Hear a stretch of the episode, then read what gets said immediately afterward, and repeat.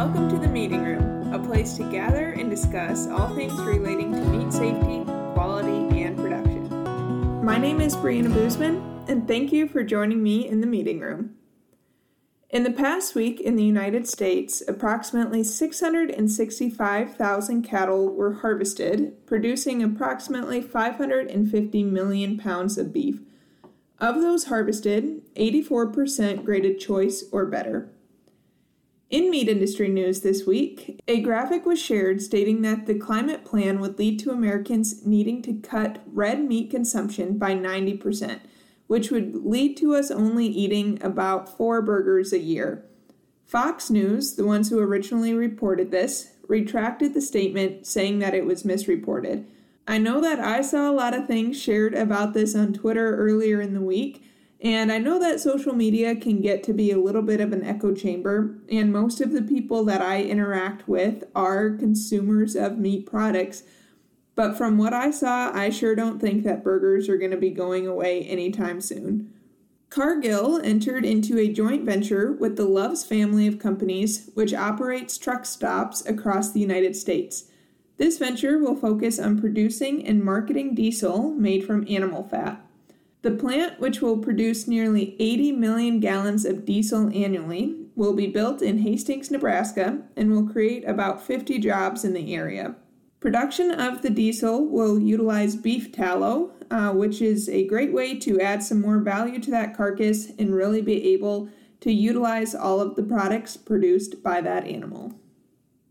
This week, we are going to be talking about meat grading. And so, this is a really um, important topic in meat science. is a fairly basic level um, and something that we often hear the terms meat grades or quality grade or yield grade. Um, and it's something that is expected to be kind of a common sense topic, uh, but it's something that if you haven't been exposed to it or haven't actually been in the industry or um, heard those terms being used, um, it can be kind of a difficult thing to understand when you're first getting started. So, when we talk about grading, there's predominantly two forms that we talk about yield grading, which answers the question of how much. How much meat do we expect that that animal will provide for us? How many pounds of boneless, closely trimmed retail cuts can we get from that carcass? And quality grade, which answers the question of how good. How good is that product going to taste? Is it going to be palatable, tender, juicy, and flavorful? When we talk about grading, um, we're not talking about safety or anything with inspection. Meat inspection is legally required for the sale of meat. However, meat grading is a voluntary program and it's something that is paid for by the packer. And that is done because it's a great marketing tool. Um, they're able to sell the product based on yield and quality grade. And so to get started, uh, we're going to first discuss yield grading. So answering that question of how much. And when we think about yield grading, uh, we specifically use the definition of boneless, closely trimmed retail cuts. And when we're talking about the beef animal, uh, which is where yield grading is predominantly used, uh, it's specifically focusing on the round, which is the hind quarter of the carcass where that back leg uh, was attached into, the loin and the rib. So these are your middle meats. They're the uh, primals or the big portions that are along the top portion of that animal, and the chuck or the shoulder. And these four areas make up the majority of the weight of that carcass as well as the majority of the value. So we see a lot of our steaks, our roasts, um, a lot of ground product come from those big four sections. We don't uh, worry as much about the plate, the flank, and the brisket, so more of that center body, kind of what would be on the belly of the live animal. Those aren't getting us our high value cuts. So when we're talking about yield, um, it's specifically focusing on the round, loin, rib, and chuck and the boneless, closely trimmed retail cuts that you are getting from those specific areas. So, yield grade is measured on a 1 to 5 scale, with 1 being the best and 5 being the worst. 1 indicates that it's going to be a heavy muscled carcass that has um, a light amount of fat cover. We expect that a carcass that has a yield grade of 1 to have over 52% boneless, closely trimmed retail cuts. So, what that's saying is if we have, say, an 850 pound carcass that's a yield grade 1, we would expect over 52% of that carcass to actually make it into edible product, which would be approximately 440 pounds. Um, and again, that number is specifically looking at the round, loin, rib, and chuck. So that number can vary a little bit uh, when we add in some of the weight from the few other primals that are still included. Um, and it can also vary based on the amount of boneless versus bone in cuts. A yield grade 5, on the other hand, is going to have less than 45% of boneless, closely trimmed retail cuts. So, again, if we're looking at an 850 pound carcass that has a yield grade 5, we would anticipate that it would only have about 380 pounds of boneless, closely trimmed retail cuts. So, that can end up making quite a difference. If both of those carcasses started at the same weight but had that much of a difference in terms of their yield grade, they could end up producing almost 60 pounds or more difference in terms of their final edible product, which is going to be a huge difference in terms of the cutout value um, and the actual value that that carcass has. So, when it comes to estimating yield grade, we're trying to find the balance of muscle and fat that this carcass represents. And so, in order to calculate yield grade on a beef carcass, we're going to take into account the hot carcass weight, or the weight of the carcass immediately following harvest. So, the head's been removed, the hide's been removed, hooves, viscera, uh, blood, and we're left with the carcass that's made up of meat, fat, bone, and connective tissue. That's our hot carcass weight. Additionally, we're going to take measurements of the ribeye area. So, beef carcasses are ribbed or separated uh, between the 12th and the 13th rib. Traditionally, beef animals have 13 ribs. Uh, once in a while, you'll see them with 14, uh, but they're typically separated, and we typically see them at that 12th and 13th rib. and we measure ribeye area because it's a great indicator of muscling on the entire animal. So that longissimus is a support muscle. It's not something that's going to be used so much in locomotion, but seeing a, a large ribeye area is going to indicate that that overall carcass is going to be heavy muscled. In addition to ribeye area, we also look at the amount of back fat that we see at that 12th rib. So we can actually measure how thick that subcutaneous fat is, or the fat that's on the outside of the carcass. Uh, this fat is used to protect the muscle, um, but it's also just a place for uh, fat deposition. It isn't protecting organs, um, it's just really being used as an energy uh, storage space. And finally, we're going to measure the percent of kidney, pelvic, and heart fat. So, this is the fat that's actually within uh, the carcass body cavity and during life, it functions to protect those internal organs. And though uh, traditionally for kidney, pelvic, and heart fat, or KPH, we only see it at about a 1 to 3% level. So that may not seem like that huge of a difference, um, just thinking about, you know, 1% to 3%.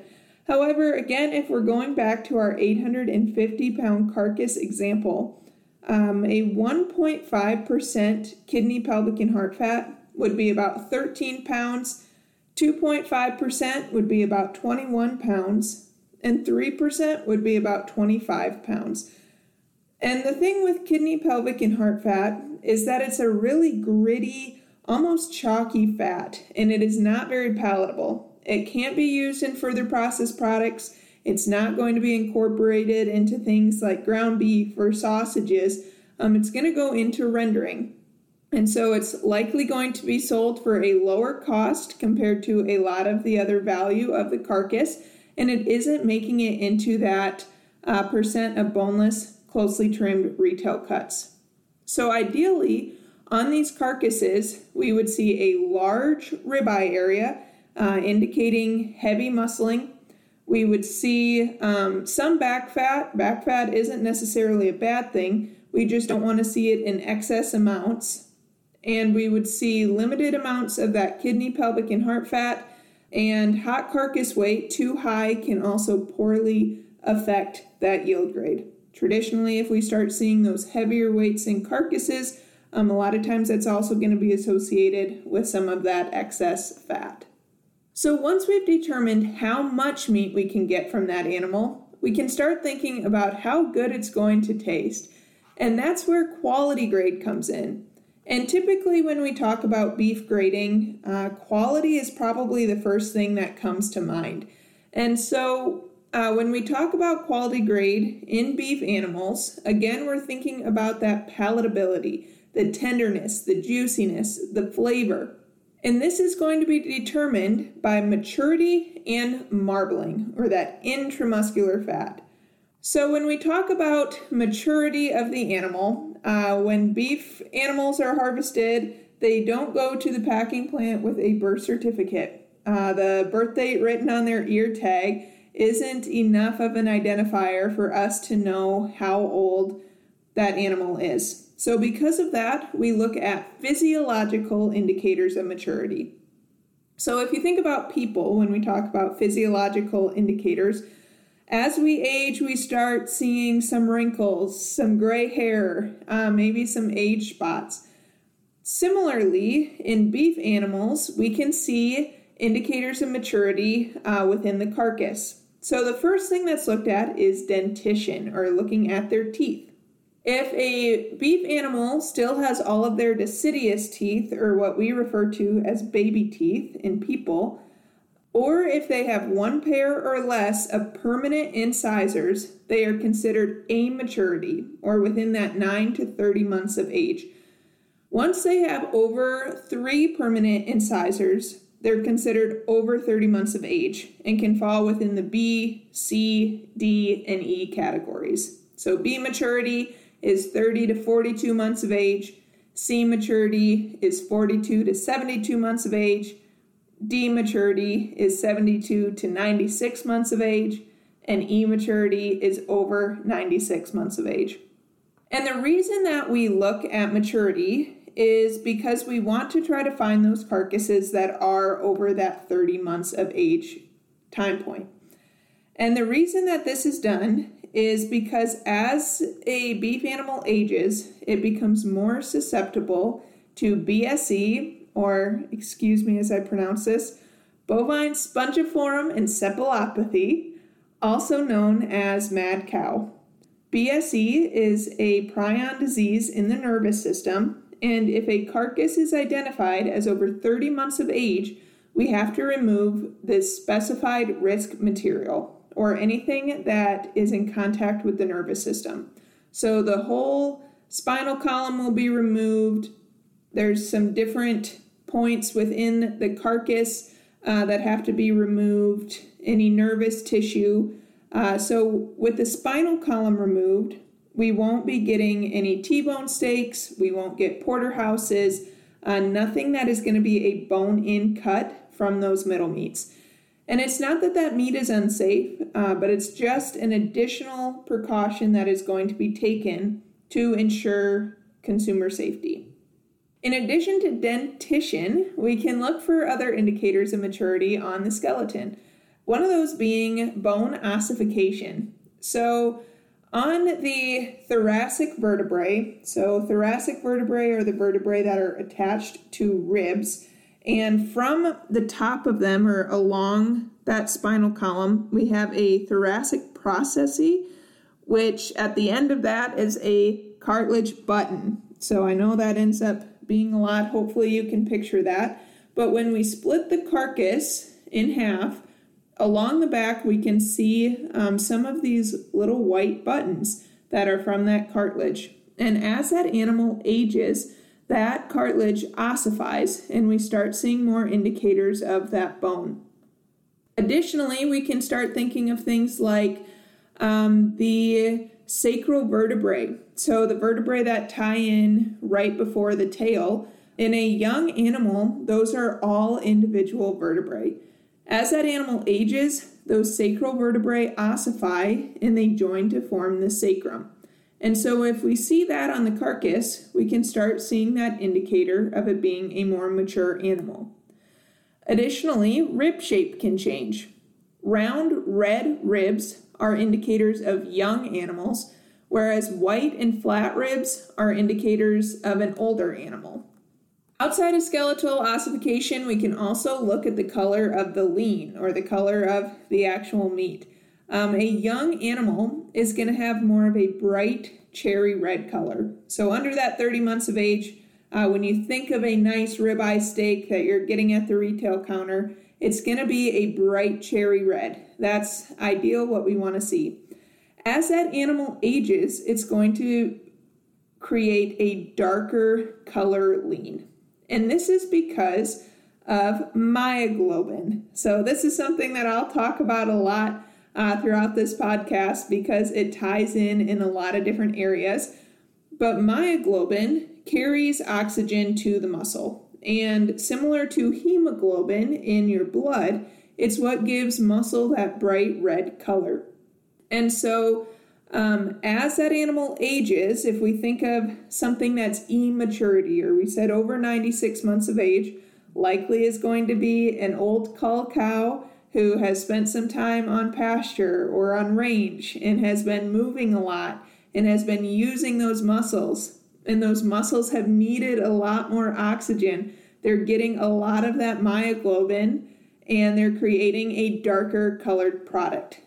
On a side note, when you thaw out meat and you get some liquid left on the plate or in the package that you're thawing it in that's red and looks like blood, it's not blood.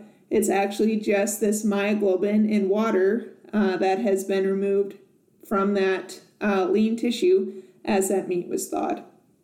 So typically, darker colored lean equals an older animal. Once we've determined the maturity of the carcass, we can then go into marbling, or uh, the intramuscular fat, and what people typically associate with a really good eating experience with their beef. And again, uh, this fat doesn't really serve much of a purpose during life in terms of protection of that animal, um, but it is an energy source. And so, excess energy in the diet um, along with genetics, along with environment, um, all of these things can impact the actual amount of marbling that that animal is going to produce. So, with beef quality grades, there's eight different grades: prime, choice, select, standard, commercial, utility, cutter, and canner.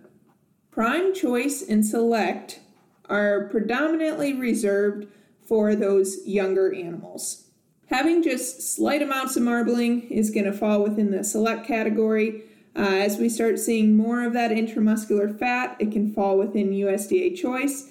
And uh, when we start seeing abundant amounts of marbling, that's when it falls into that prime category. So we're really concerned about marbling because it's thought to have impacts on flavor, juiciness, and tenderness. Uh, growing up, I spent a lot of time with my grandma, and my grandma liked to bake, and so I spent a decent amount of time doing that too. And she always told me that more butter is more better because butter is flavor, fat is flavor. And it's really similar when we start talking about beef as well. The more of this intramuscular fat, the more flavor we are likely going to have. When it comes to tenderness, Intramuscular fat or marbling can be really beneficial as it breaks up that protein. Uh, picture a steak right now. Picture your ideal steak and take out all of the marbling in that. You're left with a lot of bright red, lean tissue that would likely be very tough to try to consume. Now, picture that perfect steak again and add in a little extra marbling. And think about how that fat is actually breaking up that protein. It's making some divisions in where uh, that protein structure lies. And because of that, when that fat melts, it makes it easier to chew through. Uh, the fat provides some lubrication in chewing, um, and it makes it easier to digest, to taste, to pick up those flavors that are within the product. So, because of all those reasons, we want to see a lot of that intramuscular fat um, and get a higher quality product. So, once we've determined the animal's maturity as well as its level of marbling, we can find out what its quality grade actually is. So, an animal that falls within that A maturity, so under 30 months of age, can qualify for prime, choice, select, and standard quality grades. So, prime is going to be really high value. Um, choice is what we predominantly see in the industry. Last week, in the United States, approximately 72% of the beef harvested graded choice, whereas 12% graded select and 12% graded prime. For a long time, those prime numbers were down closer to about 5%. And so it's really great to be able to see that continue to increase. Our more mature animals, so falling in that C, D, E category, can be broken down by commercial, utility, and cutter quality grades. So, to qualify for commercial, they still have to have the same amount of marbling that you would see for a choice or a prime quality grade in one of those younger animals. But since they are older, and since you're going to see some more uh, indicators of maturity in that product, it's not going to be able to be advertised and marketed as that prime and choice uh, quality product. So, taking those things into account can really determine uh, the value of that carcass. And that's why grading matters. So, unlike inspection, grading is voluntary. It is something that's paid for by the packers. Inspection is required for the sale of meat products, but grading is voluntary and it's done uh, to help promote the product in, in order to market the product and it's done by the Ag Marketing Service or AMS. And through grading is where we get a lot of certification programs as well. So, certified Angus beef, certified Hereford beef. There's over 60 different beef programs um, that are just different avenues for beef to be marketed. And almost all of them have some kind of requirement for grading, for yield grading, for quality grading, um, and may have some additional characteristics as well.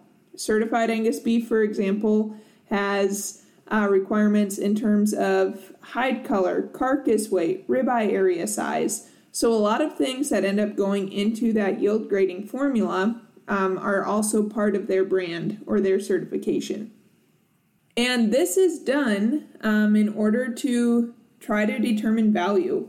Uh, carcass grading uh, can determine value for the producer if they're being sold on the grid to the packer. Um, it determines the value that that packer can sell the product for to the retailer. So if they're trying to sell uh, prime steaks versus select, it's also going to determine where that product is sold and who its intended market is going to be. It determines the value for the retailer. So think about your grocery store. The amount that they charge for that product is likely based on that grade or maybe some of those certifications that it could fall into. And finally, it's going to determine the value for the consumer. Um, if you see a product that is uh, stamped with a USDA Prime versus USDA Select, you may be more willing to pay a higher price for that Prime product, or you may decide that for you it is not worth that value. And so, uh, using grading can really determine that value for that whole animal all the way down the line. And it also facilitates market news reporting. Uh, there's reports put out every day by USDA that breaks down um, carcass numbers, carcass weights, um, choice select spread prices, and really can give a good idea of where the market is at. And finally, grading is done to provide a means of standardization. So the intent with it is that every single time you buy a USDA choice ribeye, that it tastes the exact same. If you cooked it the same, um, seasoned it the same, all of those things, We just want it to be as consistent as possible. So, a few months back, I came across a tweet that I thought really uh, fit well with this topic, and it went something like this uh, Here's the problem with fruit it's inconsistent. Some apples are delicious, some taste bad. Sometimes blueberries are great, and sometimes they're disgusting. You know what's the same every time? Doritos. And it's so true. How often have you purchased fruit and it's sat either on your counter or in your fridge and it's gone bad, um, or you tried it and you thought it was a bad batch and you didn't really eat much of it? I have never done that with a bag of Doritos. I open them and they're gone almost immediately. They taste the same every time. It doesn't matter if I bought them when I was at home in South Dakota or when I was down here in Nebraska. They always taste the same and they're consistent. And because of that, I'm going to go back and I'm going to buy them again. And that is the goal with grading is that it provides standardization and it provides something that the consumer can know what to expect from it.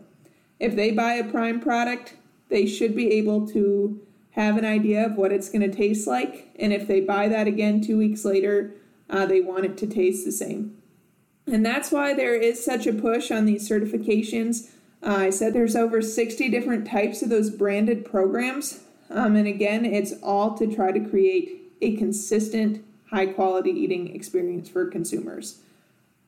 Hopefully, this was a good look into what grading looks like, both on the yield grading and quality grading side. Um, I appreciate you taking the time to join me today in the meeting room, and I look forward to visiting with you again.